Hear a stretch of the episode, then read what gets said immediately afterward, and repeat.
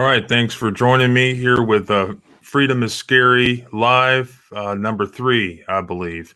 And today I wanted to talk about Brazilian Jiu-Jitsu and are things different now in twenty twenty um, because of what happened with the George Floyd case.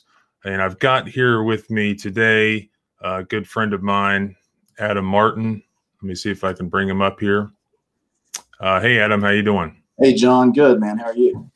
Good, good. And uh, Adam, I wanted to, uh, I'll just introduce Adam real quick. Uh, Adam's uh, a good friend of ours, and he he uh, was my kid's Brazilian Jiu-Jitsu coach uh, until he moved away, and he lives over in the Cincinnati area right now. And he was just um, a, a wonderful coach for for our son.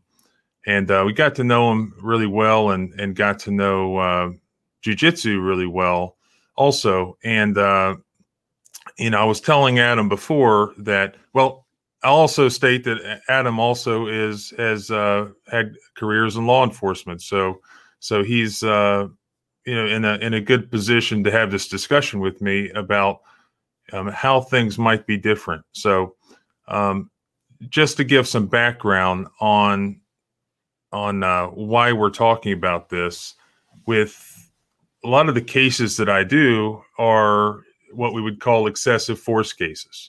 So, you know, if you see a police shooting case, as far as the issue of whether or not that's a civil rights violation, the that's a uh, that's an excessive force issue. So, uh, if you see a a a uh, police beating case, that is an excessive force issue. Uh, the George Floyd case, that is. was an excessive force issue. So w- when the courts are looking at a a police use of force to determine whether or not it's legal, there's really two different situations and two different standards. One is just a guy walking on the street, such as George Floyd. Um, that is under the Fourth Amendment. You have a right to be free from unreasonable searches and seizures. And um, there's a balancing test with four factors. Those are called the Graham factors. And basically the court looks at, um, you know, a number of things. Um, one, what what's the crime that involved? Did, did he just uh, shoplift something or did he just rob a bank at gunpoint? Because th- those are going to bring in two different um, levels of force that might be reasonable. Uh, secondly, Um, whether there was some sort of immediate threat to the officer or, or an individual. Uh, three, whether or not the person was actively resisting arrest at the time. So really three factors. So that's uh, a George Floyd type situation. That's what the courts look at. And uh, I do a lot of that. And then you have a second category of cases, and that's where you have uh, uh, what's called a pretrial detainee. So that could be somebody in jail who hasn't been convicted yet. So he's not a prisoner, but he's in jail. He hasn't been convicted, or he's at some point in between. He could be in handcuffs at a police station. He could be in a police car. And that is a slightly different analysis. That's using the fourteenth Amendment. And we don't use the Graham factors uh, under that scenario. You use um, um, a couple bizarre sentences such as, quote, inflicted unnecessary and wanton pain and suffering upon the detainee, or uh, whether force was applied in a good faith effort to maintain or restore discipline, or maliciously and sadistically for the very purpose of causing harm. And what does that mean? That's it, that's a good question. And at some point, those have to be boiled down to jury instructions. Um, so Those are the two real scenarios. Again, the George Floyd type scenario, just a police officer encounter with a civilian on the street. It could be an arrest or or some uh, tra- traffic stop gone wrong, whatever the case may be. Generally, we're looking at the Graham factors. Um, so uh, there could be a big change now. And I was I was talking to Adam about this before. Um, Adam, following the George Floyd um, incident, Uh, President Trump issued an executive order in June that specifically referred to what are, quote, chokeholds, June sixteenth, twenty twenty. And the executive order directed the Department of Justice to to um, come up with this criteria addressing excessive use of force and and uh, the ban of the use of chokeholds, except when the use of deadly force is lawful. Um, and then there were several states, well, n- numerous states that followed suit and and just enacting legislation that banned, quote, chokeholds. And so I asked myself, well, what is a chokehold? Because I know from my my experience of just watching a whole lot of Brazilian Jiu-Jitsu that that's not that that's a much more complex topic than than just doing something that looks like you're choking somebody. There's all sorts of different uh, techniques used to control people and and get people to to uh, you know submit. So I looked at the Trump executive order, and it stated that chokeholds were, quote, a physical maneuver that restricts an individual's ability to breathe for the purpose of incapac- incapacitation. And I don't know how many of the other states adopted that language, but if they're going to be in compliance with this executive order and they're they're altering all of their use of force policies to come into compliance with the federal government so that they don't lose funding or whatever the case may be, maybe that's the the definition that's used. Uh, so l- let me ask you, Adam, what what technically is a chokehold?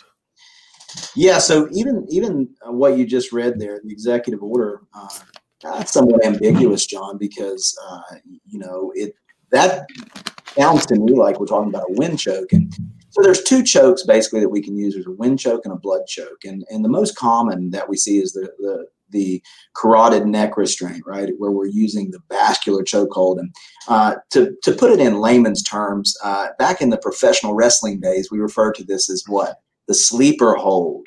And uh, as jiu-jitsu practitioners, we understand kind of uh, the science behind what it is we're trying to do. So on each side of the neck, we have a carotid artery that carries blood to the brain. If we close one, uh, blood still uh, actively going through the other, getting to the brain, we'll have no loss of consciousness. But when we close both for six or seven seconds, uh, blood stops going to the brain. We have a loss of consciousness. Any jiu-jitsu practitioner has Uh, certainly throughout, uh, if you've been been practicing for any any amount of time, has experienced this. Um, you know, I I have witnessed it. I'm sure you have too at, at various jiu-jitsu tournaments. Gosh, uh, dozens and dozens and dozens of times. And I, to my knowledge, I've, I've never witnessed anyone um, with any any greater damage than a momentary loss of consciousness, you know, so. Uh, I assume I, I assume you've seen, as we all have, the George Floyd video. I have, of course, yes. What is what you saw in that video? Is that something that you would even refer to as a chokehold? Yeah, so so not it's not readily apparent uh, as, as being a chokehold. I think what we saw there was uh, the the knee on neck. Uh, so so certainly um, certainly it, it's possible uh, to to close both carotids that way. I would imagine his knee was closing one, uh, and and potentially uh, the gentleman's uh, uh, the victim uh, shoulder was was closing the other. Uh, and if that's the case, then then, then I, it's plausible. Um, but yeah, that was that was a poor example. And you know, there's been a lot of Brazilian Jiu-Jitsu talk surrounding that video, and I, I don't really see any real Brazilian Jiu-Jitsu in in that particular uh, use of force. I mean, it, it's just uh, uh, that was so far beyond the realm of what was reasonable that uh, you know we can all agree that what we see there is, is just uh, horrific. Um, I've I've been in a few debates just going to the topic of should police officers train Brazilian Jiu-Jitsu, and I've heard some of them say, and, and I'm firmly of the belief that. that that they should. And uh, because I, I think that if you if you're used to just controlling people or av- avoiding being controlled all day, every day, and, and you're you're that comfortable with it, you know, you're going to be more relaxed, more calm in a use of force situation or a dangerous situation. And you're not going to overreact. You're not going to use it, it, have to use uh, excessive force because you, you know what you're doing. Now, that's just my opinion. I don't I don't have to deal with people on the street. And so others have told me that they think, you know, it could be used against them in court, or they're concerned that that uh, their employer is, is not going to allow them to train Brazilian Jiu-Jitsu because uh, it's against their policy, or, uh, you know, especially now that we've got the word chokehold being used. Um, what's, I mean, what, what's the word on the street um, at, at this point in the, in the jiu-jitsu community um, regarding, you know, law enforcement using or training in jiu-jitsu going forward? Yeah, John. So, so when we talk about Brazilian jiu-jitsu and training, it encompasses far more than uh, the, the chokehold uh, discussion. Uh, there's ways of controlling using limbs. Uh, there's ways of controlling simply using pinning techniques. Uh, as you're aware, you know, we often talk about the mounted position. We talk about uh, various manners of, of side control or controlling a subject from, from behind. Uh, and all of these are, are components of Brazilian Jiu-Jitsu.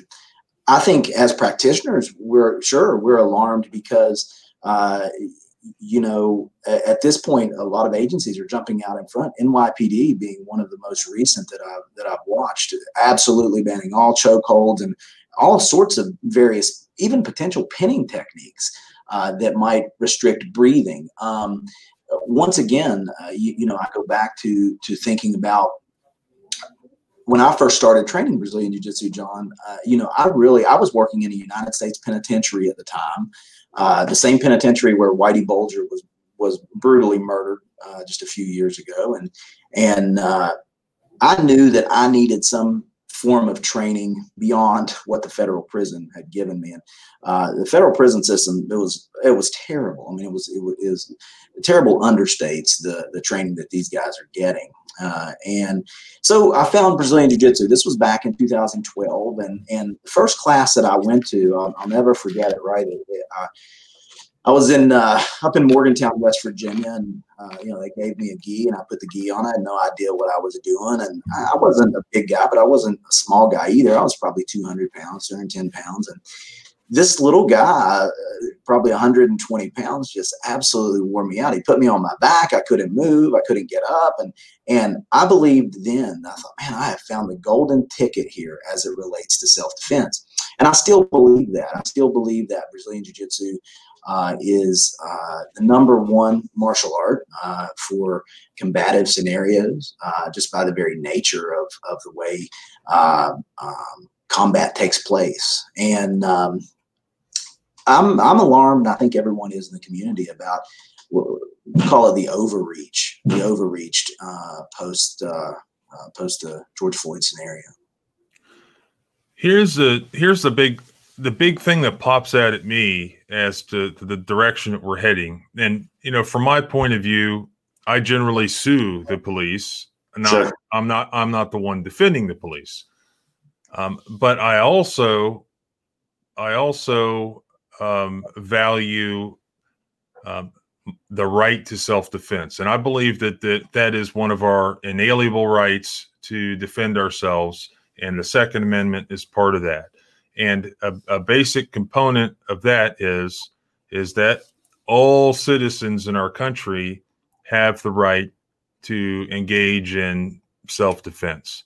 So if we exclude now police officers from being able to do what civilians can do, you know, that's a problem. So if, if now, because the, the state of the law as it's been is that generally a police use of force is judged basically as, as any other use of force. It's, it, it essentially boils down to um, a self-defense analysis. You know, was, did you act reasonably given what you knew, what you were presented with? Were you, were you, was this, did this person appear to be dangerous to somebody, a safety threat?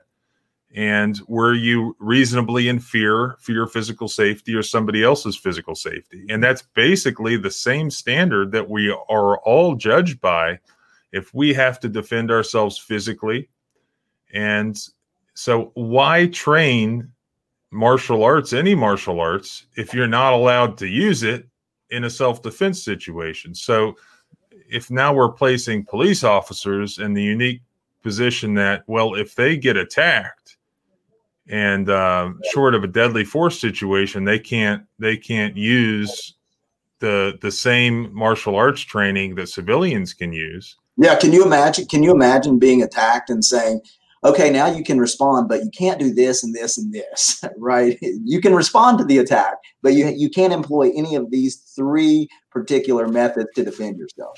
Well, well, we know where this goes, right? It, it's anytime government gets involved with things, we have the law of unintended consequences. Yes, so absolutely. if so if you know, if we truly believe, because we know that training in how to control people in a, in a in physical in a physical confrontation, we know that that is going to lead to less injuries for both people involved. Yes, because they're not going to just be standing there swinging at each other. There's going to be other options on the table, and and there's lots of videos on YouTube showing showing uh, real fights with real jiu-jitsu trained people, um, people. Uh, taking them, uh, taking control of the situation and, and putting a stop to whatever was happening. On the other hand, there's also lots of videos of people just going at it with no training whatsoever. And and so don't we then find a situation where we're going to have a worse outcome or worst outcomes as a result of less options being on the table? It's like not having, it's like not having, uh, um, you know, a pepper spray or a taser, for instance. Sure. So, I mean, that, that leaves only two options. You you fight you fight uh, hand to hand, or you you fire your firearm. You know, John, um, I've said for a long time, and what you just mentioned uh, uh, kind of reminded me of something I've said for quite a while. You know, police officers wear a tool belt, right? And on that tool belt, they they have potentially a taser, they might have pepper spray, they have handcuffs, and all of these things are available to them to use uh, to defend themselves or others. And uh, Brazilian Jiu-Jitsu is, is also something that uh, is kind of the invisible on the tool belt, right? You, it's it's something that that you have you have knowledge of how to use. Uh, and again, without getting too technical into this, because I know most folks watching this are not going to be Brazilian Jiu-Jitsu practitioners, but how to use underhooks and how to use uh, how to control someone's hips to keep them from moving, and uh, that those things really allow us to potentially control someone without having to go to uh, potentially other things that uh, have the propensity to cause more harm. Uh, that that we may have on our tool belt. You know, we're able to to use hands-on techniques that are that uh, you know, jiu-jitsu. Uh, the interpretation for jiu-jitsu is the gentle art, right? In in the idea that in the idea that we can control someone without uh, without causing uh, significant injuries. Um, let me go back to the the definition of chokehold again. The Trump executive order said, quote, a physical maneuver that restricts an individual's ability to breathe for the purposes of incapacitation. So, all right, if if we use the definition restricts ability to breathe. Now, when, when you mention your, your carotid art- arteries, I mm-hmm. mean, are you, is, so is a, a, uh, a submission in jiu-jitsu that restricts those arteries, are you restricting the person's breathing, or are you restricting the blood flow? That's right.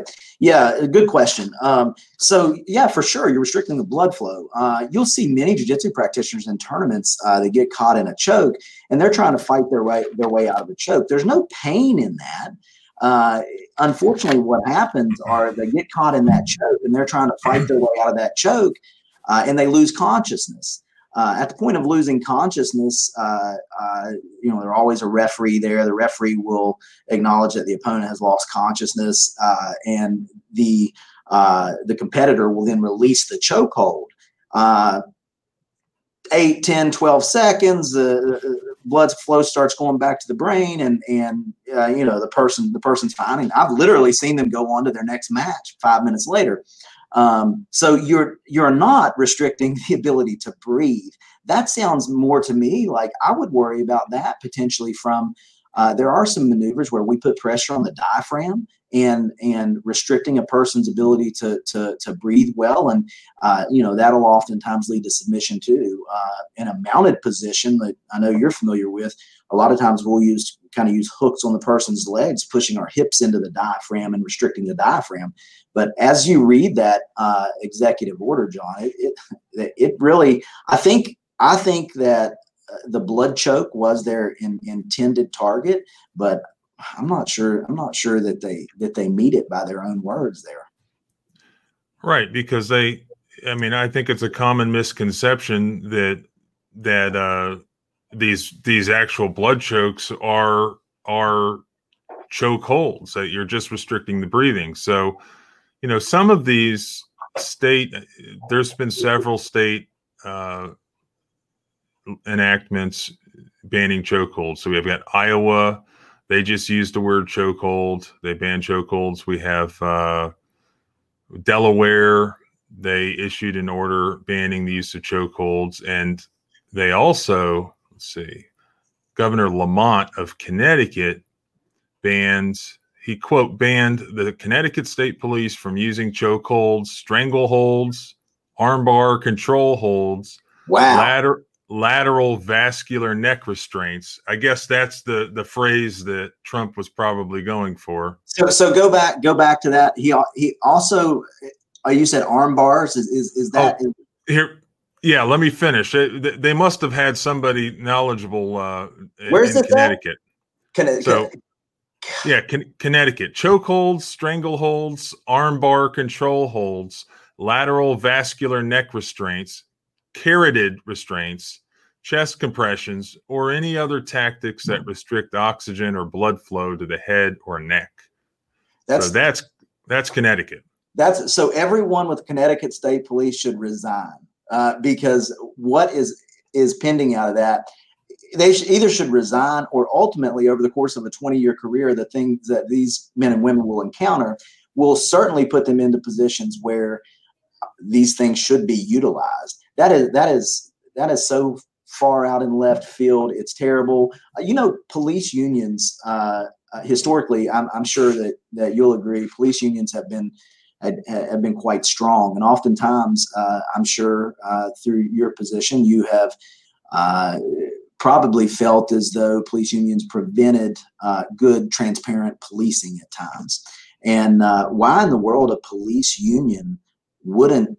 Uh, wouldn't absolutely be jumping up. We should have all heard about this in Connecticut, right? That should be national news. They should be, they should be uh, uh, playing this. The police union should be screaming from the, from the treetops on that. Yeah. I hadn't heard anything about the, uh, I, I just happened to be looking it up this morning to, to see what states had actually taken, you know, enacted legislation or, or wow. executive orders, you know, specifically using, uh, the word chokeholds, because I, I was, as I was telling you earlier, I've had a quote ch- uh, chokehold case before, or, or a couple of them where that was one component of the, of the excessive force issue. And I can remember just scouring the entire country, looking for federal case law, finding that it was inappropriate for a police officer to use a chokehold under a certain circumstance. And I was really limited to, I think, California, maybe, maybe New York, there was a case or two, but there really was nothing throughout the entire country that specifically found that, that chokeholds are, are uh, excessive in and of themselves. And I think my case that I dealt with, and that was the Sawyer v. Asbury case, I think it was twenty thirteen at the Fourth Circuit, it specifically mentioned chokeholds. And that was one of the first times, I believe, that here in the Fourth Circuit that there was a chokehold case, but it wasn't just a chokehold. There was a there was an alleged punch before the chokehold, but the court included the word chokehold in there. And that was before really I learned anything about Brazilian Jiu-Jitsu, and and uh, kind of figured out that that was a misnomer anyways. Uh, right. And I think and I think a lot of us just want to say that, you know, anytime you got an arm or a knee or whatever the case may be around someone's neck, and it looks like they're they're you know can't breathe, or that it's a quote chokehold, but as Connecticut realized, there there's a the definition is actually much broader. So, um,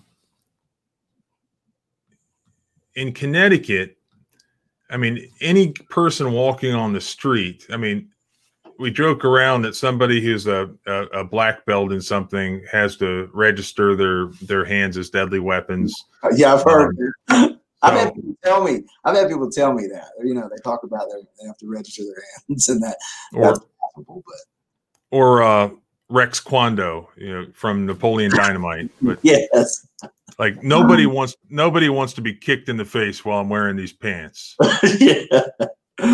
So so even even uh, like just anybody on the street, if they get attacked or they get in a fight, whatever, if they're having to use self-defense, they have all of those those you know potential um, list of things at their, you know, if they know how to do it. You know, you say arm bars, uh, chokeholds, uh, carotid restraints, lateral vascular neck restraints. Maybe you can say what that is, but you know, it, the standard is the self-defense analysis. If it's reasonable under the circumstances, because this person was attacking me or attacking somebody else, if it's reasonable, it's reasonable. And, and that is the analysis. That's why we build courthouses. That's why we have the right to a jury trial in, in criminal and civil cases.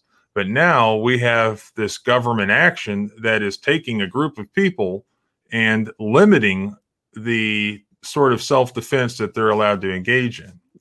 I mean, it just, it just really blows my mind. And again, I'm not, I'm not on the side of defending police officers, but at some point, I mean, they're, they're, they're violating the civil rights of individuals in Connecticut, anybody who works as a police officer. You know, you know, John, I think back to discussions that you and you and I have had, uh, perhaps sitting on your on your porch uh, through the years. And it's funny because I can't help but think about how, you know, it's it's funny how the pendulum swings, right? We never seems like things never come into balance, right? They they swing from one side all the way to the other. And uh, do there need to be uh, some reforms on police use of force? Yeah, absolutely. And I don't and I don't think the police would disagree. You know, prior to our conversation today, I printed out this is and it forgive me, it's not color, but you will see this. This is called a use of force continuum. And often it'll be in colors of red and orange. And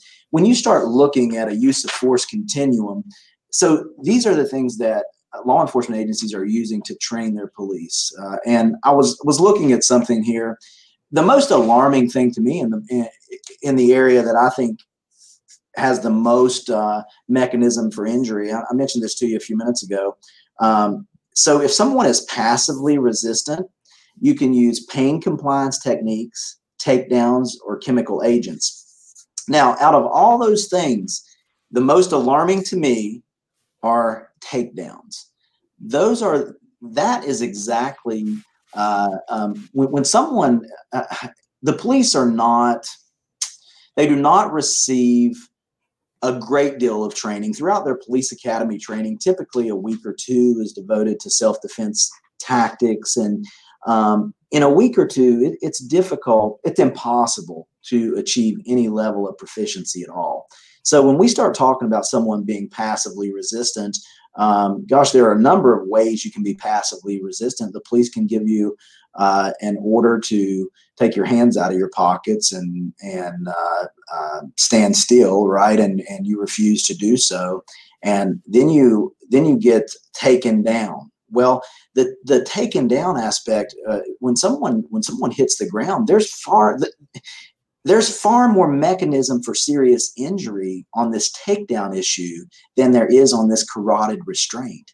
But we have, we have seen some, uh, some cases that, uh, you know, a handful of cases, uh, George Floyd. And then, of course, there's the Garner case out of New uh, New York that we that we all witnessed uh, that uh, where a chokehold of some sort uh, um, by a police officer led to an asthmatic. Uh, well, there was an asthmatic attack and there was a chokehold. And, and these these two things were were married together. And um, I don't believe that ever resulted in an indictment, but.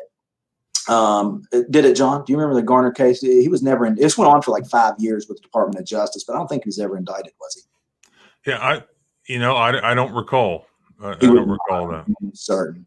So, uh, why are, why are we not having real discussions about the takedown? Let me, let me ask you, uh, as uh, someone who has handled a number of cases, when you think about serious traumatic injury, can you think of more cases that have been presented to you Uh, that have involved some sort of carotid neck restraint or uh, or these takedown cases where someone has has been foot swept while in handcuffs or something like that? What, what do you think? What are your thoughts?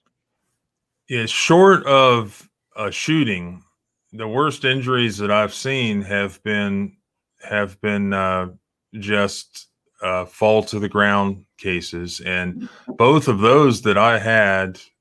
Um, were handcuff cases. So, you know, that's a situation that I think police officers are involved in that members of the general public will not hopefully come in contact with. And that's like escorting somebody or dealing with somebody who's handcuffed with their hands behind their back. Because mm-hmm. once you do that, I mean, that's your baby, you know, and, and under the law.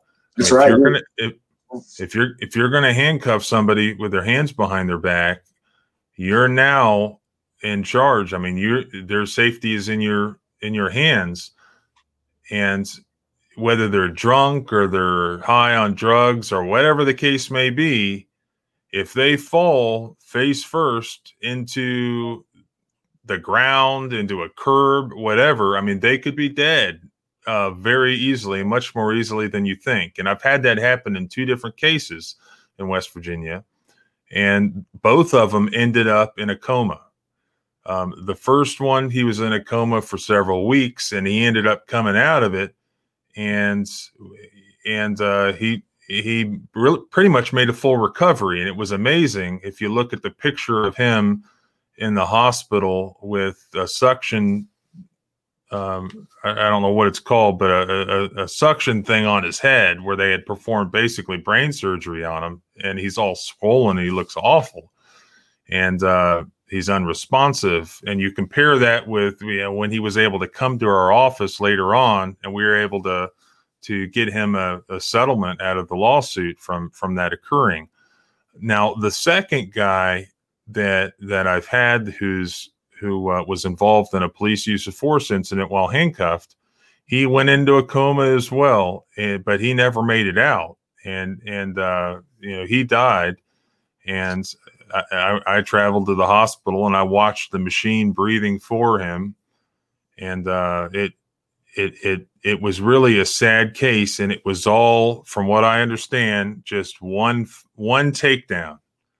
And, uh, I mean, it could just be a fall, could be an accident, though this particular case, it, it's believed to have been a uh, an actual takedown by the officer. But if you take somebody down who has their hands handcuffed behind their back, I mean, the the the uh, the threat level, I mean, just goes goes sky high. And, I mean, is has there been any training in that? Um, mm-hmm. I, I don't know. And, you know, it. I think I think most off police officers in West Virginia, I mean, they just get whatever training they, they give at the West Virginia State Police Academy where they all go. And I doubt that there's a whole lot of, of training after that, except for the guys that train in Brazilian Jiu-Jitsu, which brings us back to this. And a lot of Jiu-Jitsu, I'm sure you're you're probably wanting to say, a lot of Jiu-Jitsu, a part of what you train, especially when you're when you're teaching kids from from the the beginner levels, is how to fall and not hurt yourself, and That's how right. to how to fall with somebody else and not hurt the other guy, because you don't you, you don't get better by hurting yourself or hurting your training partner. So right. you right. you really you really do learn to fall um, safely. And I've I've heard from from cops who do jiu-jitsu that, you know, the, one of the scariest things for them is taking people down. They're, they're not confident that they can use their jiu-jitsu to take this person down like they would do so on the mat. And, and I think that's good because it makes them overly cautious. They understand that, that uh, the real danger really is taking somebody down the wrong way, especially if they're drunk and they hit their head, just a freak thing, and boom, they're, they're dead or they're in a coma. And you, I, you, you know, John, we, we're just talking about Brazilian Jiu-Jitsu training, and, you know, training in itself is a continual process. It's not, it's not this magic pill. And the, what the police want to, uh, I say, when I say the police, I, I'm, I'm talking about the decision makers, right? I'm talking, and, and probably even beyond that, I'm, I'm talking about from a legislative perspective. But, you know, they're doing in-service trainings, which are, last for about two hours. This is something that has to become a regular routine in your life, uh, or, or this training. And if you take the job as a police officer, you know, um, you should, I, I think you're obligated to do this type of training. You know, inevitably you're going to have to handle drunk and combative people. That's, that's part of, that's part of what you do, and equipping yourself with the right skill set to do so, uh, I think should be, I think should be a mandate. And unfortunately, uh, you know, just as we talked, we're seeing the pendulum swing so far to the right now that, that, uh, Uh, you know, officers are are afraid to employ techniques that we might learn. You know, while you were talking, I was thinking, since I, I've been in Cincinnati for about a year and a half up here training, and uh, uh, the place where I train up here, there are uh, guys that have fought competitively at a very high level, some of, you know, U F C uh, guys. And I've trained with a lot of these guys, and and certainly I don't train at, at, at these guys' level, uh, but I've, I've, I've never once received a significant injury from being armbarred or wrist locked or choked by one of these individuals. Why, why is that? It's because it's because a level of proficiency. They have a level of proficiency with the tactics that they're employing. And that's, uh, and, and that's why uh, we're able to train every day, uh, round after round after round, and not, and not receive serious injuries. Right. You can go to any of these, these uh, tournaments that, you know, Little John competes in. And I mean, you, you can sit there and watch li- kids like Little John, um, you know, do what people would call chokeholds yeah. all day long to, to other kids. And then they both uh, get up. Maybe one's crying, maybe, maybe not, but, but they're fine. They shake hands, shake the other coach's hands. And I mean, you sit there and watch kids do that all day, and they're all, they're all fine. All right. So um, if, if a ten or eleven year old or twelve year old, If if these, as as as parents and, and and members of a community, decide that this is an acceptable way to train our children, well, surely to goodness we can all agree that it's an acceptable way that we should be training our, our police officers, for goodness sakes. Um, so somebody had asked here, let me see, um, what's the significance of giving legal notice prior to restraint? Um I don't quite understand the question. Um, what's the significance of giving legal notice prior to restraint? You know, I, he asked that, that that question a bunch of times. Do you understand what he's talking about? I don't. There's some sort of um, uh, implication there, maybe, that uh, you should you should tell somebody that they could be harmed by this maneuver, maybe, uh, you know, potentially. Well, unfortunately, uh, Uh, real-time scenarios just don't unfold that way. Oftentimes, uh, uh, it, it, it's without warning. There's something that we possess called the OODA loop, John, and, and that refers to observe, orient, decide, and act. And that's the process our body has to go through to be able to respond to an attack. And, you know, unfortunately, we during this time, this OODA loop is going on. We're observing, we're orienting to what just happened to us. We're deciding what our reaction is going to be, and then we're acting upon it. And uh, you know, unfortunately, we're you're not uh, you're not typically um, in most of these scenarios. You're just not in a situation where you can inform someone of that. And well, quite frankly, somebody high on meth may not care that they could be injured. Yeah, I mean that that's sort of like uh, like all right, before you attack me, you know, I mean, it's in a bar fight scenario. It's like, all right, before right. you before you attack me, I have a I have a legal duty to warn you that I am a you know a three stripe white belt in Brazilian Jiu-Jitsu. Right. So right. so you you you've you've been warned. It's great self defense. I mean, like if it works and the guy's like, oh, okay, well, it was great self defense, right? You know, so uh, I, I can't I can't uh, I can't say that it doesn't make sense, I guess. Yeah. So I mean, what? So to make a long story short here, I mean, what, what do you think? I mean, as far as going forward, uh, I mean, do you think that if if you were working as a police officer now, just a, a guy on the cop on the street doing, interacting with people, traffic stops, putting yourself in a position where you're going to end up in use of force situations, controlling drunk people, dealing with mentally ill people, whatever, whatever the case may be, are you, would you, are you still, or would you still be comfortable, you know, training Brazilian Jiu-Jitsu? The answer to that is a definitive yes, John, because uh, I think that uh, I think the proficiency that you gain in, in Brazilian Jiu-Jitsu allows you to control and handle people in ways that will result in lesser number of injuries. And, uh, you know, those it's, those injuries that uh, that really expose us to, to litigation is, is when someone when someone receives serious debilitating injuries. Uh, and, and I still believe that Brazilian Jiu-Jitsu is the way to accomplish a very difficult job. Uh, and uh, uh, and not only that, but but officer safety, keeping yourself safe. You know, uh, absolutely, I would train Brazilian Jiu-Jitsu unquestionably. I saw back when I was arguing with somebody over whether police officers should train or could train Brazilian Jiu-Jitsu without having it used against them or without getting fired. I was I was Googling it, and I saw that there are some specific uh, jiu-jitsu academies who were really catering towards law enforcement, and they were running law enforcement-specific programs.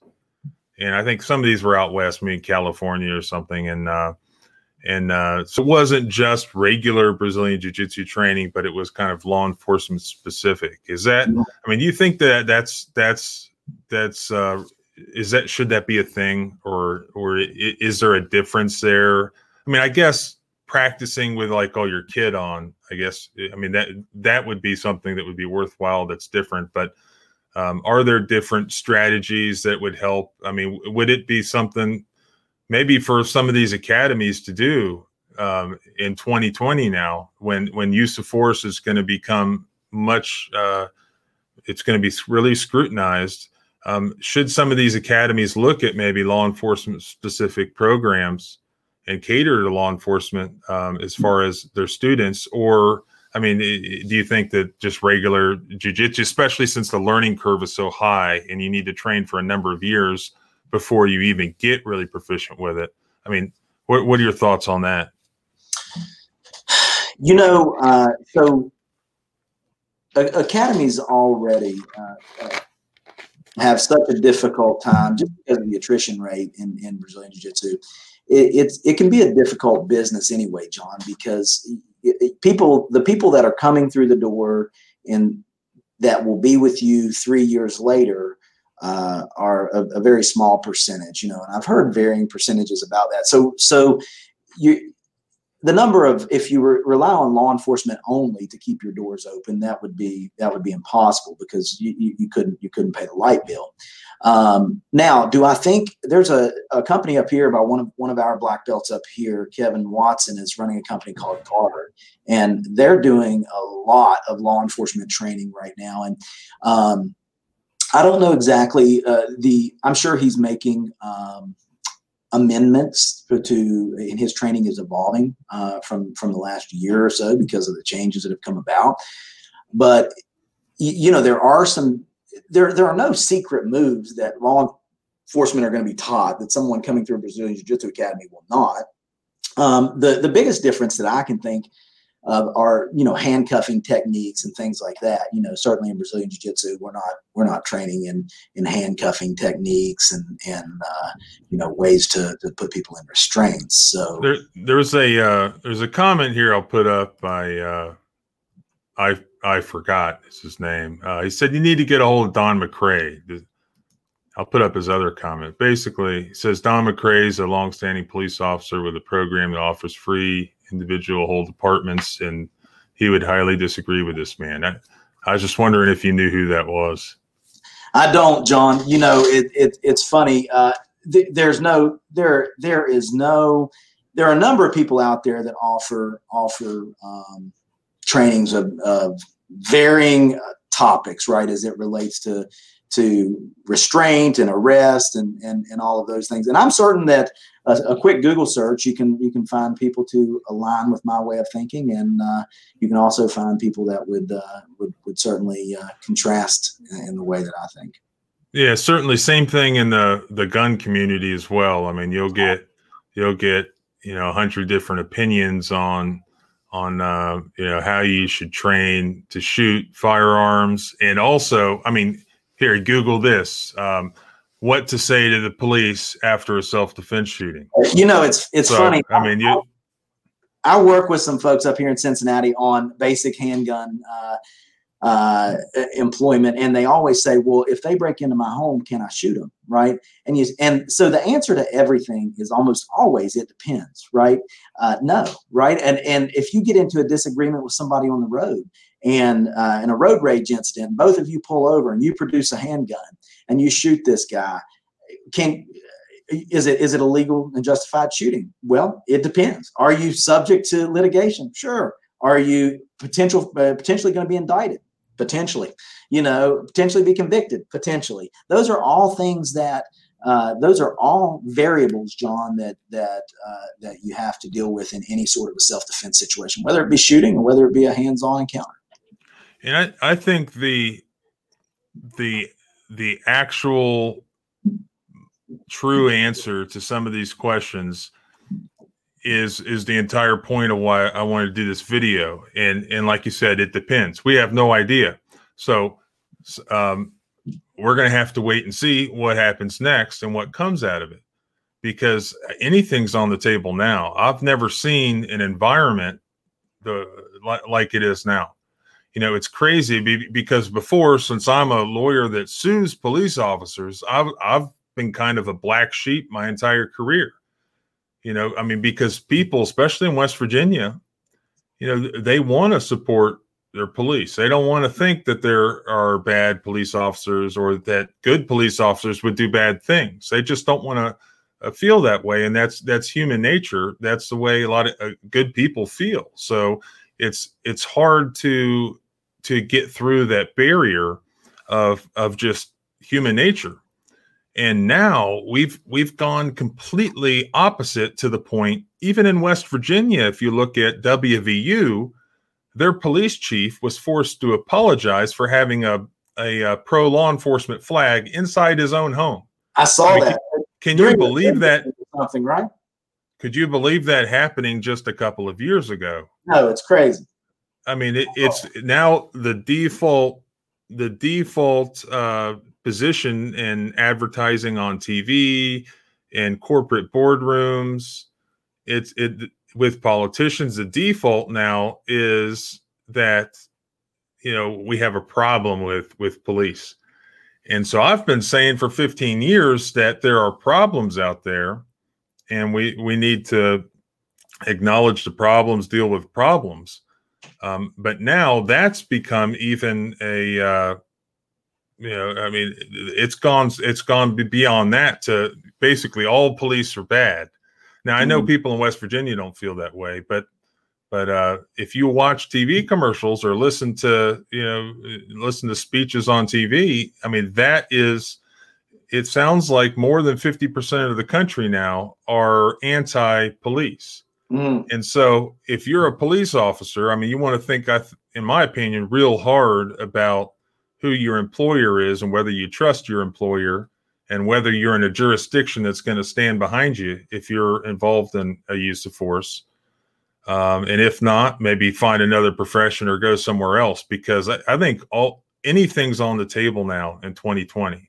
I think you're going to see justified shootings, justified uses of force that end up in police officers being indicted mm. and being pro- being prosecuted for what they would not have been prosecuted for a couple of years ago, and what we would probably not be prosecuted for as, as individual citizens um, if we did the same thing.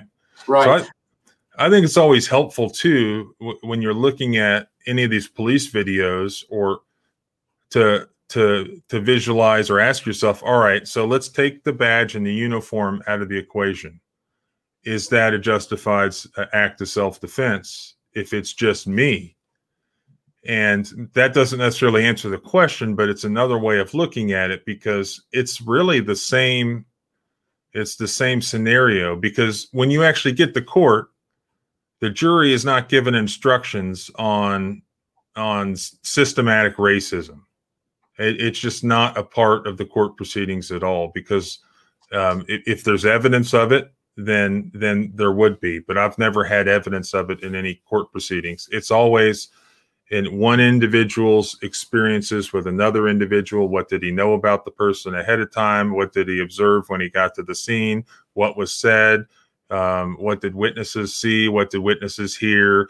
Those are always the things at play. There's nothing coming into evidence about Black Lives Matter or the thin blue line flags. I mean, none of that stuff is actually, that's just part of the public the the the, the uh, public forum of communication, and uh, it, it's not actually what ends up happening in court. So, you know, it'll be interesting to see what happens, you know, as time goes on, um, especially like Connecticut, you know, w- what's going to happen in Connecticut? Um, and is West Virginia going to do any of this stuff? Now, I, I'd say I'd say not, because our legislature isn't meeting till February of twenty twenty-one, unless I win one of my lawsuits. That's which is a whole nother but, issue. But in any event, I don't see that happening in, in West Virginia, anyways. In fact, talking about that W V U uh, police chief, there were a number of West Virginia legislators that actually wrote a letter to W V U, kind of taking issue with that. And uh, I just saw the letter yesterday in response from uh, the, the president of uh, W V U. And, and it was kind of a lame response. He said, well, you know, since we're a college, we value all viewpoints. And so I had commented sounds like, on. Sounds like a yeah. political, sounds like a political uh, uh, statement to me, you know, uh, and I'm, I'm sure he's in a position where he has to make the right political statement.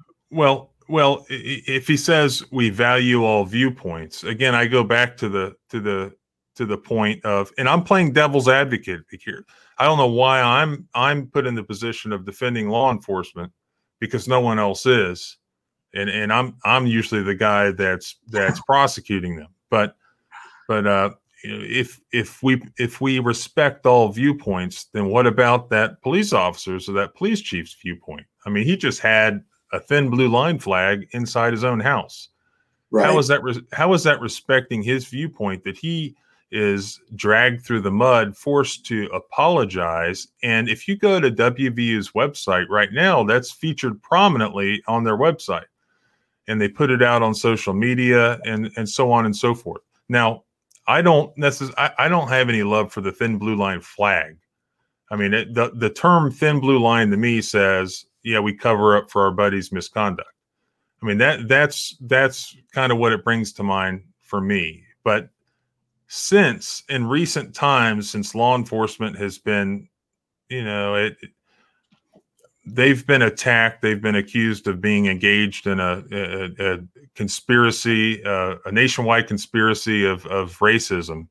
I can see that people, you know, police officers are are. Uh, you know, they, they can kind of, they, they feel support in that, in having a flag of their own. You know, it's become more of a pro law enforcement, I, I support the police flag, um, that, for instance, you know, a father might have, might have one because his son's a police officer, or mm-hmm. a, a wife might have. So, I mean, it's, it's kind of, it's kind of transcended into the, the, the, the main pro law enforcement flag. And so if all viewpoints are respected, then why can't a police officer in the privacy of his own home have the viewpoint of being, you know, pro-police, I support police because I, I am the police as well. Um, I think it's quite the opposite. And, and uh, you know, uh, one of the main components of, of uh, you know, Marxism or, or leftism is that, you know, all viewpoints aren't welcome. You know, it, it, all viewpoints aren't aren't welcome at all. And and some of these leftists are the most intolerant people. They want to censor, so they don't want to hear all viewpoints. They want to they they want their viewpoint to be heard, or those that they approve of. But they want to censor everyone else. They want to censor opposing viewpoints, and that's what in a communist and totalitarian societies. That's exactly what they do. I mean, you can't hear other viewpoints in China. You can't you can't have other viewpoints in North Korea. You can't have other viewpoints in in Singapore. You can't have other viewpoints in Iran or Saudi Arabia or or Venezuela. I mean, any of these countries. It's not about all viewpoints. It's about it's about uh, one viewpoint or one side's viewpoint. And uh, I mean, it's it it. It just goes to show that I've never seen, I've never, I think we're entering a, a transition point in our country where everybody is being forced to take a side, to pick a side. Oh, you it's, know, you, you, you, you, it's not enough to just not support us. You have to, or it's not enough to, to not take a position. You have to, you have to support us or else you're against us. I mean, I mean, things like that. It's forcing it's forcing our country into picking sides, and it, it's more it's more of a promoting more of a tribalism rather than critical thinking. And our country was founded on critical thinking, and uh, it'll be interesting to see what happens.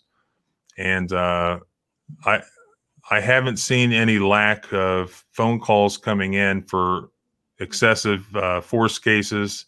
Because sure. there's there's police officers are still out there. They're still dealing with people every day, and uh, and uh, I mean it, it'll be interesting to see how it's changed in in the court system with all this chokehold stuff. And uh, I well, suppose you know, I'll, the, go ahead. The one, the one thing I that, that I hope um, it, when when the legislature, well, and like you said, I, I doubt I doubt the legislature in West Virginia will take this up. But as we start with this. Police reform, and certainly we are in the midst of that all across the country.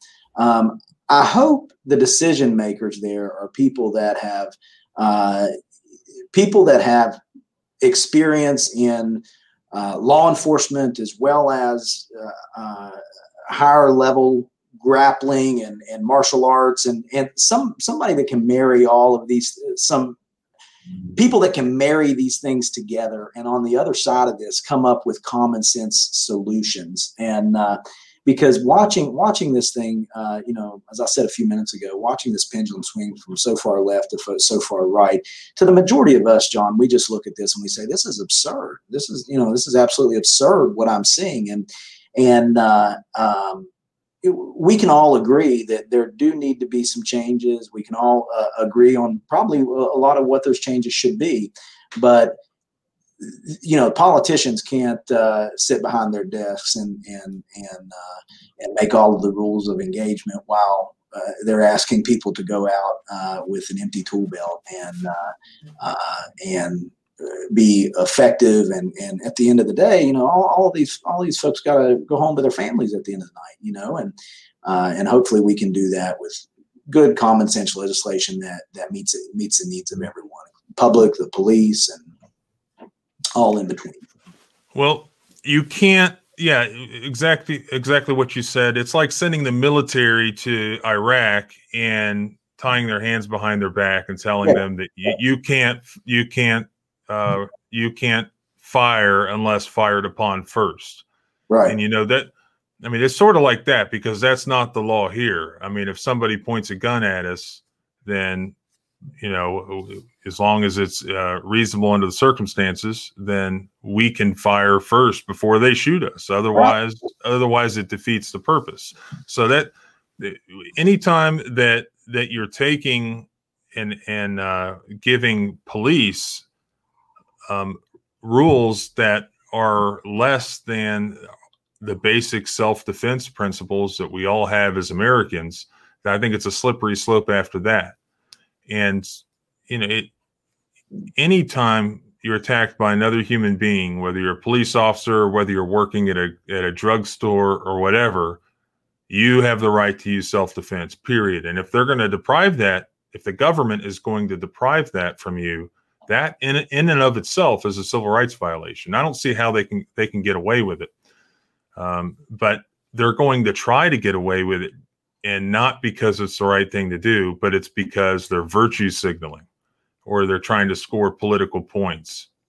So, but like I said, we go back to the law of unintended consequences. You know, we don't know yet what those unintended consequences are going to be, but, but it'll be interesting to see.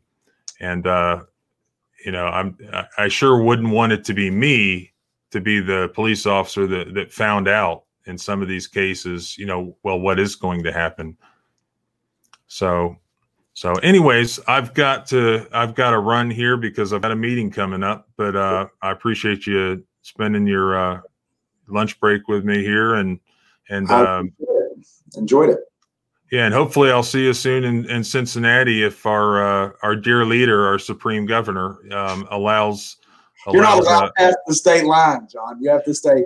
I think you have to stay in West Virginia for now, or they won't let you come back home. Yeah, I'm. You know, it, I'm pretty sure that there's a drone hovering above, above my office at all times, and they're just watching me. And yeah. uh, that, or there's a G P S tracker on my Power Wagon, and it's they're waiting for me to try to cross the state line into Ohio. Then they're gonna. Then, then they're going to descend on me. So the governor of it, Ohio just tested positive uh, for coronavirus, and then uh, a test later in the day he tested negative. So, uh, oh, I uh, didn't hear that. I didn't hear that.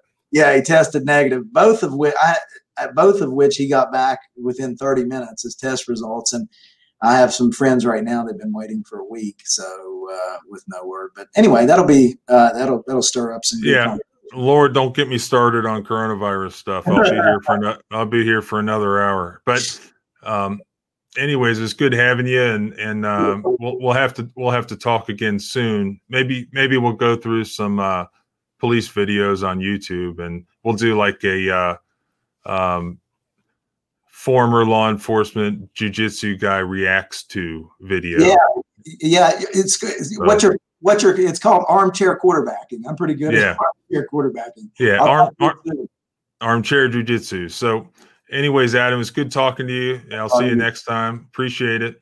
All right, my and, brother. Uh, all right. So, thanks for watching. Uh, unfortunately, I have to get back to work now. But again, uh, I'll see you next time.